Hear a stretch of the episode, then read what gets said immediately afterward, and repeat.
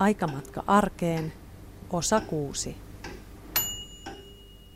Tässä sarjassa tarkastelemme erilaisten arkeen hyvin kiinteästi liittyvien ilmiöiden avulla sitä, miten Suomesta oikein tuli Suomi. Eli se moderni jälkiteollinen Suomi, jollaisena sen nyt tunnemme. Tässä sarjan 6. osassa puhumme vapaa-ajasta ja vähän tarkemmin erästä hyvin suositusta suomalaista vapaana viettotavasta, nimittäin mökkeilystä. Nykyään vapaa-ajasta puhutaan hyvin paljon. Pohdimme viikonloppusuunnitelmia, kesälomasuunnitelmia ja niin edelleen. Toisaalta valitamme, että vapaa-aika ja työaika alkavat ikään kuin sekoittua. Yksi sun toinen kun naputtelee työsähköposteaan kotisohvalta tai vaikkapa lenkkipolulta. Ainahan ei tietenkään ole ollut näin. Tässä ohjelmassa vapaa-ajasta ja mökkeilystä meille kertoo Turun yliopiston sosiologian dosentti Anu-Hanna Anttila. Samalla pääsemme myös kuulemaan, mitä kaikkea Yleisradion arkistoista ja vähän muualtakin löytyy aiheeseen liittyen.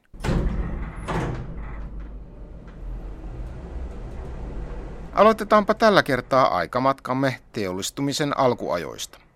Ihan ensimmäiseksi kuitenkin määrittelemme, mitä vapaa-aika oikeastaan onkaan. Dosentti Anu-Hanna Anttila. Vapaa-ajasta on monenlaisia määritelmiä, mutta esimerkiksi jos tutkitaan ajankäyttöä, niin kuin esimerkiksi tilastokeskuksessa ja monissa muissa Euroopan vastaavissa tilastokeskuksissa, niin silloin määritellään, että vapaa-aika on, se ei ole palkkatyötä, se ei ole nukkumiseen käytettyä aikaa, se ei ole kotitöihin käytettyä aikaa, eikä esimerkiksi ruokailuun käytettyä aikaa, vaan se on ikään kuin, ihmisen omaa aikaa, jonka se voi vapaa-valintaisesti käyttää, niin kuin itse tahtoo tai mihin resurssit riittää. Sitten on toinen mahdollisuus, miten vapaa-ajan voi määritellä. Ajatellaan, että se on ei-työtä. Eli silloin tavallaan niin kuin se vapaa-aika on jotain työn ulkopuolelle jäävää aikaa elämälle ja elämiseen. Et esimerkiksi englannin kielessä puhutaan work-life studies, jolloin work on niin kuin työ ja life on sitten se muu elämä. Ikään kuin, työ ei olisi osa elämää, mutta tässä korostuu just tämä oman ajan niin kuin mahdollisuus. Mielenkiintoinen ajatus, että työ tavallaan ei olisi osa elämää. Mutta välttämättä emme edes tule ajatelleeksi, että työn ja vapaa-ajan erottaminen on itse asiassa varsin nuori ilmiö. Sen toi mukanaan vasta teollistuminen, eli kun siirryttiin maatöistä tehtaaseen töihin. No kyllä on tietysti puhuttu vapaasta ja tämän tyyppisistä käsitteistä pitkäänkin, mutta että kyllä se liittyy niin kuin teollisen aikakurin ja teollisen yhteisön rakentumiseen. Brittiläistutkija Chris Rojek on muun muassa todennut aika tarkkaan, että brittiläisessä yhteiskunnassa niin teollinen niin kuin aika alkoi säädellä sitä, että ihmiset niin kuin siirtyvät tottelemaan entistä enemmän kelloa, koska työnantaja omisti tietyn osan työntekijöiden ajasta. Ja toki siinä on sitten ollut siinä siirtymävaiheessa aikamoisia liukumia ja kaikki eivät oikein ole sisäistäneet sitä aikakuria, eli tämmöistä teollista aikakuria, koska maaseudun toiminnassa, maatalousyhteiskunnan aikana, niin työtä ja elämää ei varsinaisesti erotettu toisistaan, että siinä ei niin kuin työn ja vapaan välinen suhde ollut se keskeinen erottava tekijä. Pikemminkin niihin aikoihin ennen teollista aikakuria niin ajateltiin, että on olemassa niin kuin arkea ja juhlaa. Ja siirtyminen arjen töistä niin kuin juhlan viettämiseen niin on tuttua myös Suomessa. Että esimerkiksi Kustaa Vilkunan monet kirjoitukset kertoo tällaisesta suomalaisen agraariyhteisön ajankäytöstä. Tästä maatalousyhteiskunnan arjen ja juhlan erottamisestahan puhuttiin enemmän tämän sarjan 4. osassa, kun käsiteltiin vanhoja joulunviettotapoja. Ohjelma on edelleen, kuten muutkin sarjan osat, kuunneltavissa Yle Areenassa. 8 tunnin päivittäinen työaikalaki hyväksyttiin Suomessa jo 1917, mutta vuosilomasta Suomessa alettiin pikkuhiljaa puhua vasta 1920-luvulla. Ja mielenkiintoista kyllä senkin juuret ovat maatalousyhteiskunnassa. Jos ajatellaan, että vaikkapa teollista työtä, niin siinä siirtyminen ajatukseen, että ihmisillä on omaa vapaa-aikaa, niin on ollut kyllä aika hidas ja moninainen. Eli alkuvaiheessa teollistumista niin työpäivät saattoi olla 12-14 tuntia, jopa pidempiä. Eli silloin niin kuin sille omalle vapaa-ajalle ei kyllä jäänyt aikaa siinä mielessä, miten me vapaa-aika ymmärretään. Ottaen tietysti huomioon, että ihmiset asuu aika kurissa oloissa, talot piti lämmittää puilla, vedet kantaa, ruuat tehdä, lapset hoitaa, niin siihen lepoon sitten meni ehkä sitten näiden töiden lisäksi, kotitöiden lisäksi se loppuaika. Varsinaisesti niin kuin esimerkiksi lomaan liittyvää aikaa alkoi tulla ihmisille vasta 20-luvulla. Ja sitä ennen semmoinen palkollissääntö oli säädellyt, että esimerkiksi jos oli maaseudulla työntekijänä jossakin tilalla, niin oli 1 viikon vapaa, jota kutsuttiin pestuuvapaaksi. Ja tämä sama ajatus siirtyi sitten maaseutuyhteisöstä teollisiin yhteisöihin. Eli oli viikon vapaa, jolloin yleensä solmittiin uudet työsuhteet, juotiin pois ne rahat, mitä oli kertynyt niin kuin työstä. Eli tavallaan siinä niin kuin siirryttiin työsuhteesta toiseen, eli ei sekään niin kuin siinä mielessä vapaata aikaa ehkä ole, miten me nykyään se ymmärretään. Eli aika hitaasti näihin on päästy. Näin loma-aikoja 1800-1900-luvun vaihteessa muisteli maalta kaupunkiin palvelijaksi tullut vanha rouva Josefina Timgren vuonna 1952 Veikko Jakomaan tekemässä haastattelussa. No, mitenkäs tässä palvelustyössä oli tämä työajan pituuden laita? Miten silloin nämä vapaa-ajat järjestettiin? Niin, se oli kauan aikaa kaupunkissakin, kun maalaisilla oli vapaa-aika, se kuului marraskuussa 2 viikkoa. Ja siihen sai ruokaa mukaan, että kyllä se riitti, vaikka ei se tietysti valmistettu ollut. Ja kaupungissa oli vähän samaa. Että mä 2 viikon lomaa sitten vuosittain palvelijalle annettiin. No, mitäs noin vapaa-aikoina silloin harrasteltiin? Ja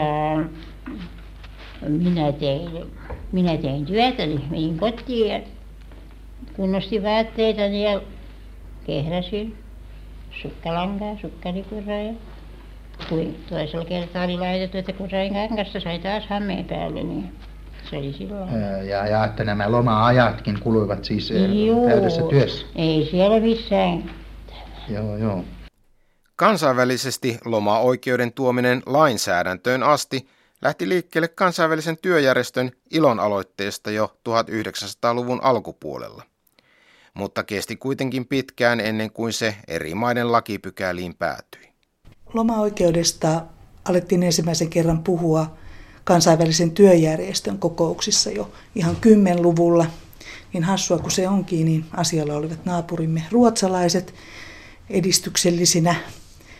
Vasta oikeastaan 30-luvun alkupuolella sitten asia otettiin kyseisessä instanssissa esiin uudelleen ja 30-luvun puolivälin tienoilla annettiin kaikille kansainvälisen työjärjestön eli ILOn jäsenvaltioille suositus, että palkallinen vuosilomalaki-oikeus tulisi kaikille työntekijöille saada voimaan. Ja Pohjoismaissa tämä kävi aika sutjakasti, kuten myös Ranskassa ja Iso-Britanniassa 37, 38, 39 haarukassa näissä maissa astui voimaan vuosilomalaki, joka takasi sitten palkallisen vuosiloman riippuen siitä se pituus, että kuinka pitkä oli ollut työsuhde. Vuosiloman taustalla oli ajatus, että työntekijän kuului nimenomaan levätä lomansa aikana niin, että hän jaksaa taas työskennellä. Ja jo heti alussa sivistyneistö kantoi huolta, että osaisiko työväestö todella käyttää lomansa hyödyllisesti, eikä esimerkiksi uimarannoilla makoilemalla. Me puhutaan nyt 30-luvusta, jos miettii Suomeakin, että minkälainen Suomi oli niin poliittisesti kuin muutenkin yhteiskuntana, kovin maatalousvaltainen yhteiskunta vielä silloin. Niin ajatus siitä, että se vapaa-aika olisi ollut tai loma-aika, loma, joka on siis pisin niin kuin vapaa-ajan niin kuin yksikkö, jos niin haluaa sanoa. Että se olisi täysin ollut niin kuin yksilön omaa aikaa, niin se jotenkin tuntui niihin aikoihin aika vieraalta. Etenkin kun tämä oikeus lomaan oli perusteltu sillä tavalla, että työntekijä lepää tulevaa työtä varten tehdystä työstä. Eli tavallaan niin kuin uusinnetaan sitä työvoiman työkykyä tällä tavalla. Ja tähän niin kuin liittyy sitten se, että tämä uusintaminen tapahtuu niin kuin toivotulla tavalla, niin se vapaa-aika tulisi viettää oikein. Ja mitä se oikein sitten tarkoittaa, niin silloin esimerkiksi niin sanotun lomankäyttökomitean puheenjohtajana toiminut sosiaalipolitiikan professori Heikki Varis ilmaisi asian niin, että se ei tarkoita esimerkiksi makailua uimarannoilla täysin jouten, vaan pikemminkin niin kuin kansalaisten olisi tullut sivistää itseään ja tavallaan myöskin harrastaa muuten kulttuuria myös urheilun ja tämmöisen liikkumisen muodossa. On varmaan monia vastuuntuntoisia, ahkeria ja tarmokkaita kansalaisia, jotka omalla kohdallaan eivät oikeastaan ole osanneet tai voineet viettää lomaa, ja jotka tämän johdosta pitävät loman viettoa ylellisyytenä, turhuutena, josta voi olla enemmän vahinkoa kuin hyötyä. Monet näistä ahkerista kansalaisista ajattelevat erityisesti loma-aikoihin liittyvää joutilaisuuden vaaraa, laiskottelua ja vetelehtimistä. Mikäli työntekijän vuosiloma tulee käytettäväksi yksinomaan, huomatkaa yksinomaan, hietarannoilla tai riippumatossa loikoilemiseen, se samalla menettää makunsa ja sosiaalisen hyödyllisyytensä ja johdattaa monenlaisiin siveellisiin kiusauksiin ja sosiaalisiin vaaroihin. Mutta toisaalta tällaiset väärinkäyttöjen mahdollisuudet eivät saa johtaa meitä kielteisyyteen. Niiden on pikemminkin kannustettava meitä tekemään parhaamme, jotta loma-aikojen käyttö voidaan järjestää oikein ja tarkoituksenmukaisesti. Näin siis sosiaalipoliitikko Heikki Varis Yleisradiossa pitämässään esitelmässä 1930-luvun lopulla. Lukijana oli Joonas Turunen. Varis ei ollut huolinensa yksin, sillä syntyi monenlaisia toimijoita, jotka organisoivat työväestön lomatoimintaa. Ja jos tätä nyt miettii ja suomalaista niin kuin, vapaa-ajan historiaa sitä kautta, niin kenttähän on täynnä erilaisia poliittisesti tai enemmän tai vähemmän poliittisesti aktiivisia toimijatahoja, jotka sitten alkoi tarjoamaan entistä enemmän monipuolisempaa vapaa-ajan toimintaa. Niin musiikki, teatteripuolelta, ihan tämmöisestä kulttuurisesta toiminnasta sitten liikunnan ja urheilun puolelle. Plus sitten perustettiin erilaisia järjestöjä, jotka erityisesti kävi järjestämään lomapaikkoja ja lomakursseja ja tämän tyyppisiä asioita. Ja tätä toteutui sitten vasta oikeastaan toisen maailmansodan jälkeen. Johtuen siitä, että kun Suomeen saatiin ensimmäinen vuosilomalaki, voimaan vuonna 1939, niin sen kuulemma hyvin aurinkoisen, lämpimän, kauniin ensimmäisen nautittavan vuosiloman jälkeen niin alkoikin Euroopassa rytistä ja Suomi oli sodassa sitten syksyllä. Sota-aikanahan vuosilomien pitäminen ei tullut kysymykseen. Miehet olivat rintamalla ja siviileille asetettiin työvelvoitteita. Työaikalakiin palattiin sitten sodan jälkeen. Vuonna 1946 työviikon pituudeksi määrättiin 46 tuntia ja loma piteni 12-14 päivään. Kun elintaso ei monellakaan riittänyt siihen aikaan vielä täysin omaehtoiseen lomailuun, niin myös monet työnantajat, ammattijärjestöjä ja muiden toimijoiden ohella olivat järjestämässä työväestölle lomaviettomahdollisuuksia. No, toisen maailmansodan jälkeen tämä tilanne tietysti laajeni ja monipuolistui. Sekä työnantajatahot, nyt puhutaan ihan yksityisistä vaikkapa teollisuustyönantajista, sekä valtion työnantajatahot alkoi järjestää ja kuntatyönantajat tiettyjä niin kuin lomanviettopaikkoja. Pääasiassa ne oli tarkoitettu perheiden lomailuun, vanhusten lomailuun ja sitten työntekijöiden lasten ja nuorten niin kuin kesäleirien viettoon. Myöskin ammattiyhdistysliikkeen ja työväenliikkeen puolelta alkoi niin kuin tulla erilaisia mahdollisuuksia vapaa-ajan viettoon. Varsinaisesti kyllä suomalainen niin kuin AY-rintama alkoi hankkia mökkejä esimerkiksi omalle osastolle vasta 60-luvulla, että silloin mökkeily yleistyi Suomessa huomattavasti. No, nämä erilaiset leirit, äitileirit ja lasten ja nuorten leirit oli luonteeltaan kyllä semmoisia, että niissä tietysti mahdollistettiin heikommassa asemassa oleville kansanosille niin kuin lomanvietto. Näin lomanvietosta työnantajan järjestämässä kesäpaikassa kertoi porilainen höylääjä Niilo Salminen vuonna 1963. Erään suuren porilaisen metallialan tehtaan korjaamolla työskentelee 20 työvuottaan höylääjä Niilo Salminen. Teille on varmasti näiden 20 vuoden aikana muotoutunut kuvaa siitä, miten nyt satakuntalainen työmies viettää kesänsä ja kesälomansa. Kyllä, koska sitä on noin vuodesta 1947 tullut vietettyä tuolla herrain päivillä.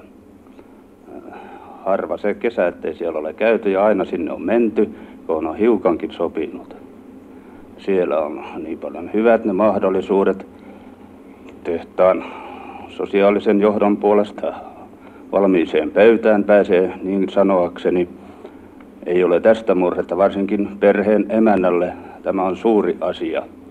Ja sitten on mainio sauna rannalla ja suolainen meri siinä vieressä, mistä saan sitten se oikean parfyymin, mitä ihminen kaipaa näin työn jälkeen.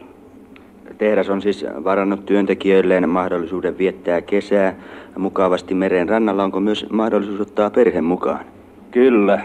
Kenellä nyt on lapsia, niin siellähän on järjestetty muun muassa suuriperheellisillekin suuria helpotuksia näissä asioissa. Kuinka suuressa määrin tehtaan työntekijät sitten käyttävät hyväkseen tätä etua? No aika hyvin. Varsinkin kesäkuukausina, yleisen loman aikana, niin kyllä siellä ovat nämä erilaiset majat aina ylikansoitettuja, että tulijoita olisi enemmänkin varmaan, jos olisi tiloja. Lomailu oli siihen aikaan varsin erilaista kuin nykyään, jolloin lomat vietetään omalla mökillä tai ulkomailla perheen kesken. Ennen niitä vietettiin pääasiassa kotimaassa ja usein myös työn touhussa. No, jos miettii, että mistä suomalaiset työntekijät on lähtöisin, niin aika monella on niin kuin juuret tuolla maaseudulla, niin nyt kuin aikaisemminkin. Hyvin tavallista oli, että ne, jotka olivat maalta tai sitten maaseututeollisuusyhteisöissä työssä, niin käyttivät ainakin osan lomastaan entisen kotitilansa, vanhempiensa tilan tai jonkun sukulaisen tilan maatöissä. Eli sadonkorjuuaikaan tarvittiin työvoimaa ihan eri tavalla kuin nyt niin kuin maatalouden koneistuttua. Ja palkaksi siitä maaseudulla tehdystä sadonkorjuutyöstä tietysti sai sitten porkkanoita ja sipuloita, niin kuin turkulaiset sanoisivat, ja perunia kanssa niin kuin kotiin. Eli pystyi sitten kerrostalon kellari vaikka varastoimaan näitä. Eli siitä työstä niin kuin maksettiin tällä tavalla. Sitten kansalaisia kehotettiin kovasti toisen maailmansodan jälkeen näkemään kotimaan äidin kasvot, eli kannustettiin matkailemaan kotimaassa. Tätä pidettiin realistisena vaihtoehtona, ottaen huomioon, että 50-luvulla Suomi oli kovin köyhä maa, sotakorvauksia maksettiin, sääntely oli monella tuotteella, ei ihan vapaasti saanut kaikkea. Muun muassa autoiluun ei ollut monellakaan mahdollisuutta, koska autojen hinnat oli aivan huikeat, ja sitten taas tulotaso oli monella mitä sattui, niin oli tämmöisiä toisenlaisia vaihtoehtoja, miten pystyi matkailemaan. Valtion rautatiet esimerkiksi tarjosi tämmöisiä rengasmatkoja, joita oli useampaa eri reittiä, ja ne oli kovin suosittuja. Eli pystyi etukäteen ostamaan tietylle rengasmatkalle lipun ja sitten tietyssä ajassa matkustamaan sen läpi. Ja pystyi käymään katsomassa Suomen kaupunkien nähtävyyksiä ja kaikkea semmoista, mitä ei ehkä muuten olisi tullut nähtyä. Kun alettiin rakentaa tieverkkoa uusiksi, silloin myös linja-autoliikenne oikeastaan niin kuin, ei voi sanoa elpyy, koska sitä ei niin kuin, ollut vielä oikein niin kuin, kunnolla organisoitu, niin myös linja-autojen vuokraaminen esimerkiksi yhdistyksen omaan käyttöön niin alkoi sitten 50-60-luvulla yleistyä. Ja linja-autohan on tietysti siinä suhteessa ollut joustavampi, koska se ei ole niin kuin, rataverkko on ihan niin vahvasti kiinnittynyt, eli pääsi semmoisinkin paikkoihin, minne junalla ei päässyt. Sitten täytyy ottaa vielä yksi semmoinen esimerkki tästä junamatkailun joustavuudesta. Että tiedän olleen mahdollista myös semmoisen, että etukäteen pystyi ostamaan kokonaisen junavaunun matkailukäyttöön sillä tavalla, että siellä pystyi yöpymään ja tekemään ruokaa. Turussa esimerkiksi tämmöisen Kutomateollisuusammattiyhdistyksen oma lomakerho nimeltä Kankurit vuokrasi useampana kesänä kokonaisen junanvaunun ja matkusti ihan pohjoiseen asti tällä tavalla. Vaunu kiinnitettiin aina kulloisenkin suuntaan menevän junan perään ja tällä tavalla sitten matkasivat pitkin poikin Suomea. Että kyllä näitä konsteja on ollut. Mutta siirrytäänpä sitten puhumaan meille suomalaisille niin rakkaasta lomanviettotavasta eli mökkeilystä. Sen juuret ovat varsin moninaiset. Liikkeelle lähdettiin viikonloppuretkistä ja telttailusta ja pikkuhiljaa siirryttiin yhä kiinteämpiin rakennelmiin.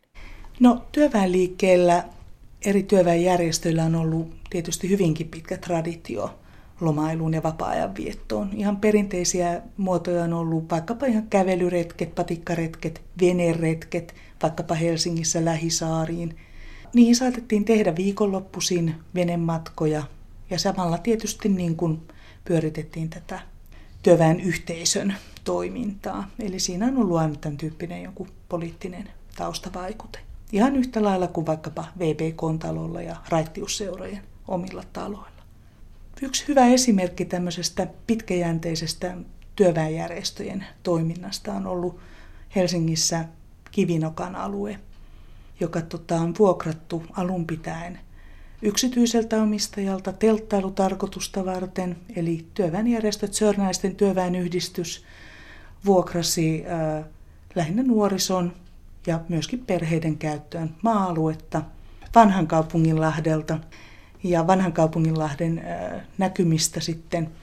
Ja sinne laitettiin esimerkiksi koko kesän ajaksi isot teltat, jossa saattoi olla vaikkapa vanerilattia tai puusta tehty lattia. No sitten me haluttiin vähän kiinteämpiä, niin kuin paremmin ehkä kosteutta ja muutenkin kestäviä rakenteita ja tuli markkinoille semmoisia niin sanottuja pahvimajoja, jotka ihan oikeasti oli kyllä niin kuin semmoista paksua, niin kuin paksusta pahvista tehtyä, aika semmoista vanerimaista materiaalia. Niitä oli ihan valmispaketteja olemassa myös. Siinä oli tarkoitus se, että sen materiaalin ei tarvitsisi olla niin kuin kauhean järeää, koska ne oli tarkoitettu vain kesäkäyttöön, eli ne purettaisiin talveksi. Eli tämä oli niin kuin tavallaan siitä telttailusta se seuraava versio niin kuin kiinteämpään. No niistä käytettiin näistä pahvimajoista nimeä kesämaja ja lomamaja, ja ne oli yleensä niin pieniä, ettei niissä oikein mahtunut yöpymään. Eli ne on tarkoitettu lähinnä tämmöiseen päivävierailukäyttöön ja silleen. Kivinokan alueella sitten alettiin vähitellen rakentaa kiinteämpiä majoja, ja nekin on hyvin pieniä, että kyllä siellä nyt nukkumaan mahtuu näissä nykyisissä standardimajoissa 1 tai 2 ihmistä just, mutta ei paljon kyllä enempää. Ja tavallaan tämä kertoo myös siitä, että Kivinokan alueen se historia on tavallaan vakiinnuttanut sen tiettyyn vapaa-ajan ja loman vieton käyttöön. Eli mitä kiinteämmät on rakenteet, niin sitä todennäköisimmin se kertoo siitä, että jokin paikka on vakiintunut tiettyyn käyttöön. Ja tämä kertoo mun mielestä semmoista omaa historiaansa siitä, että miten Suomeen eri puolille lähinnä teollisuusyhteisöjen lähettyviin alettiin sit rakentaa työväestölle nimenomaan omia vapaa-ajan viettopaikkoja. Lähestulkoon poikkeuksetta kaikkien suurimpien paperiteollisuusyhtiöiden omistuksessa oli jonkinnäköinen lomakylä. Mä käytän tässä nyt mennyttä aikamuotoa, koska monet yritykset ovat kadonneet, tai vähintään jos eivät ole kadonneet kartalta tai muuttuneet monikansallisiksi tai siirtyneet ulkomaille, niin ne on lakkauttanut tämän toiminnan, koska sitä ei enää pidetä tavallaan yrityksen ydintoimintana. Toisin toisen maailmansodan jälkeen, jolloin sitä katsottiin, että se olisi yksi keskeinen osa sen taloudellisen tuotannon ylläpitämiseksi. Mökkien rakentamisen suuri aaltohan alkoi 1960-luvulla.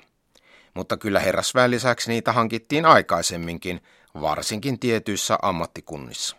No ensimmäiset tahot, jotka hankki itselleen mökkejä, nyt ei puhuta pelkästään näistä herrasväen hienoista huviloista, vaan semmoisista pikkasen vaatimattomimmista, niin jo 20-30-luvulla esimerkiksi kansakoulun opettajilla oli mahdollisuus hankkia kesämökit.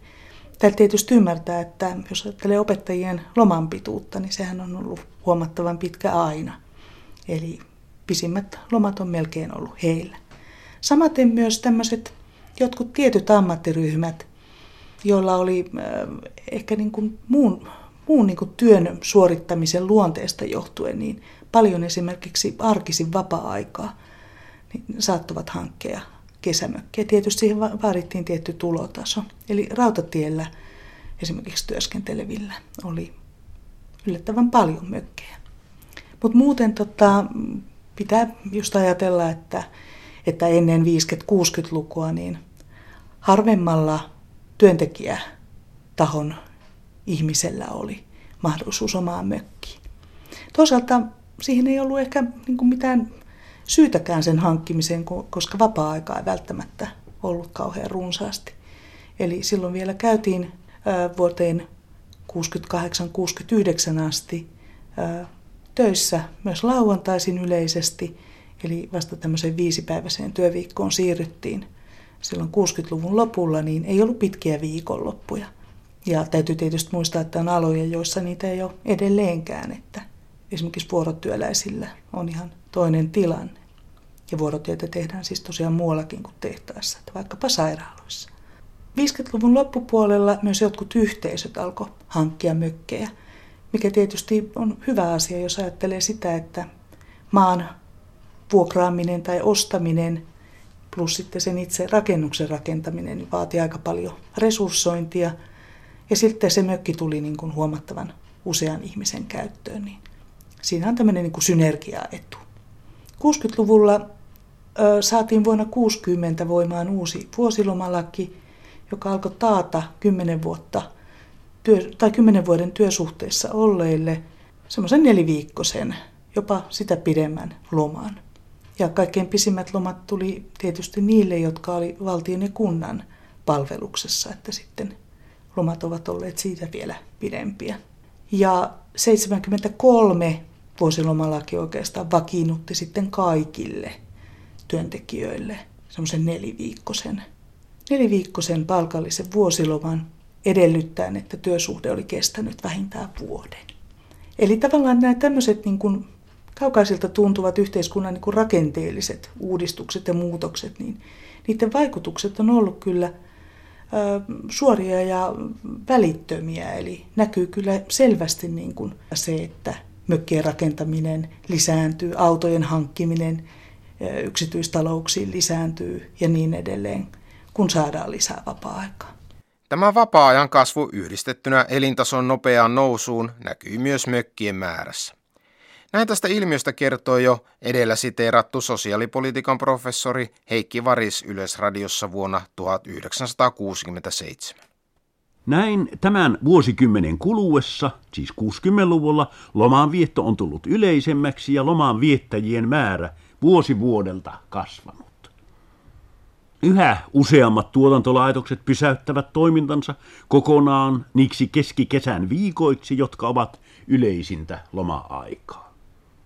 Niinpä meillä Suomessakin on uusien tuotantolaitosten lisäksi rakennettu vapaa-aikalaitoksia, on rakennettu lomakeskuksia yhteisiksi lomanviettopaikoiksi, on rakennettu uusia kesämökkejä, niin kuin nykyään sanotaan, Suomen tuhansien järvien rantamille lomaansa viettävien perheiden vapaa-ajan asunnoiksi. 60-luku on ollut kesämökkien ja rantasaunojen luvattua aikaa. Kuten nyt tiedämme, tämä ilmiö ei jäänyt ainoastaan 1960-luvulle, jonka alussa mökkejä oli noin 90 000. 30 vuotta myöhemmin vuonna 1990 mökkejä oli jo noin 370 000 ja vuonna 2005 jo melkein 500 000. Mutta silloin 60- ja 70-luvulla mökkejä rakennettiin hyvin paljon omin käsin. Eivätkä ne vielä olleet ympärivuotisen käyttöön rakennettuja, täysin varusteltuja kakkosasuntoja niin kuin nykyään rakennettavat. Anu-Hanna Anttila. No, ne oli suhteellisen pieniä. Monet oli rakennettu esimerkiksi ihan mökkipakettiratkaisuina. Ei siis tarvinnut olla arkkitehti tai rakennus rakennusinsinööri tai rakennusmestarikaan, että pystyi itselleen rakentamaan mökin. Toki monet tekivät sitten ihan omien piirustusten mukaankin. Ja ne oli pääasiassa tarkoitettu kesäkäyttöön. Niissä ei ollut yleensä mitään erityisiä mukavuuksia. Eli tarkoittaen ei vesi tullut eikä mennyt pois ja lämmitys hoidettiin sitten kaminoilla tai takoilla. Eli 50-luvulla rakennetuissa mökeissä oli jo selkeästi takat ja 60-luvulla samaten. Eli kapinat, takat, tämän tyyppiset lämmitysratkaisut. Olosuhteet oli suhteellisen vaatimattomat. Kaasujääkaappeja alkoi tulla, kaasuliesiä eli ruoanvalmistusta nyt ei tarvinnut tehdä, ellei halunnut niin ihan avotulella, eikä ruokaa tarvinnut enää säilyttää jossakin vaikkapa maakellarissa tai tämmöisessä kellarikuopassa, mitä monissa mökkikylissä ja mökkiyhteisössä käytettiin. Eli tavallaan se kodin teknologian kehittyminen alkoi pikkuhiljaa näkyä sitten siellä kotimökissä. Suomalaisen yhteiskunnan murrosta kuvaa myös se, että 60- ja vielä 70-luvullakin maaseudulla oli paljon enemmän palveluja, joista mökkeilijätkin saattoivat nauttia. Ne, joilla tietysti oli omat henkilöautot, niin pystyi kuljettamaan eri tavalla ruokatarvikkeita mökille. Monet tuli kuitenkin mökille julkisilla välineillä ja silloin ei tietysti pystynyt kantamaan samalla tavalla, mutta esimerkiksi tämmöiset kyläkauppiaiden autot, kauppa-autot saattoi kiertää kovinkin yleisesti monilla paikoilla, missä oli paljon kesävieraita. Myöskin kirjastoautot niin tarjosi kesäluettavaa, eli ne palvelut tuli sitten tavallaan sinne, missä nämä kesänviettäjät oli. Et nykyisinhän me ajatellaan päinvastoin, että ne palvelut tulee toisella tavalla, niin kuin vaikkapa kodin tekniikan kautta meidän luo mökille, mutta ruokatarvikkeita varten matkataan sitten omalla autolla tai omalla veneellä kauppaan tai jopa marketteihin hakemaan sitten eri tavalla ruokaa. Ja myöskin lähiseudun maataloista haettiin korvausta vastaan ruokaa. Että muistan itse, että lapsena 70-luvulla, niin esimerkiksi jos ei isä saanut kalaa, niin me haettiin sitten Kotkan saaristossa silloin työskennelleiltä kalastajilta kyllä kalaa, että ei tarvinnut aivan kalatta olla. No mitä siellä mökillä sitten oikein tehtiin? Että ilmeisesti silloin ennen aikaan vähän niin kuin tämmöistä hyötyviljelyä ja tämän tyyppistä toimintaa enemmän kuin nykyään. No, tämä nyt liittyy just siihen, että miten sitä vapaa-aikaa käytetään oikein. Eli oltiin ulkona paljon, koska mökit oli suhteellisen pieniä, niissä ei ollut mitään kodin tekniikkaa eikä muuta vastaavaa. Viljeltiin esimerkiksi palstoilla ruokaa, tuoretta. Saatettiin kasvattaa omenapuissa omenia ja muissa puissa myöskin hedelmiä, marjoja ja niin edelleen. Kerättiin sieniä ja marjoja, se on yksi suomalaisen mökkeilyn ihan perusmuotoja. Ja monet tietysti halusivat, että mökit rakennetaan jonkun vesiyhteyden lähettyville, eli silloin myös päästiin veneilemään ja kalastamaan. Eli tavallaan siinä niin kuin semmoinen huvia hyöty yhdistyy toisiinsa koko ajan. Ja tämä ajattelu niin kuin siitä, että tavallaan se aika pitäisi käyttää jotenkin hyvin ja oikein, niin nämä kaikki muodothan niin kuin tavallaan tukee sitä, että on jotain järkevää toimintaa, josta on sitten hyötyä. Että nyt kun mä kerään sieniä ja marjoja, niin sitten talvella voi niistä nauttia. Jos ajatellaan ihan sitä porvariston huvilakulttuuria 1800-luvun lopulla, 1900-luvun alussa, niin siihen kuului myöskin tämä vastaavanlainen ajattelu. Ei se tarkoittanut sitä, että porvaristo olisi ollut jouten siellä huviloillaan, vaan siellä kyllä kitkettiin ja tehtiin niin kuin ulkona töitä ihan vastaavalla tavalla kuin suomalaisilla pikkumökeillä sitten myöhemmin. Eli tavallaan siihen liittyy tämmöinen tietty askeettisuus, että eletään aika vaatimattomissa oloissa, se jotenkin jalostaa ihmisen niin kuin sielua, plus sitten, että se semmoinen niin kuin tietty ruumiillisuus, joka toimii ulkona niin kuin olemisen lisäksi niin tämän sisällä tehtävän palkkatyön niin kuin vastapainona. Eli nämä niin kuin on ollut semmoisia aika pitkiä linjoja, jotka niin kuin on ihan edelleenkin kyllä aika voimissaan. Jos omaa mökkiä ei syystä tai toisesta ollut, niin sitten sellainen saatettiin vaikka vuokrata. Pienellä kevennyksenä kuunnellaanpa tähän väliin pätkä radiohupailusta, jossa kaupunkilainen on vuokraamassa mökkiä maaseudulta. Jaa, hyvää päivää. Päivää, päivää. Te olette ilmoittanut lehdessä, että vuokraatte mökin kesäkuukausiksi. Joo, se on tuolla. Ai, tuolla? Ei, se on vanha sikala, ei se se ole. No missäs? No se siinä vieressä. Ai, se on mökki. Minä kuulin sitä vanhaksi halkoliiteriksi. Niin ja se onkin.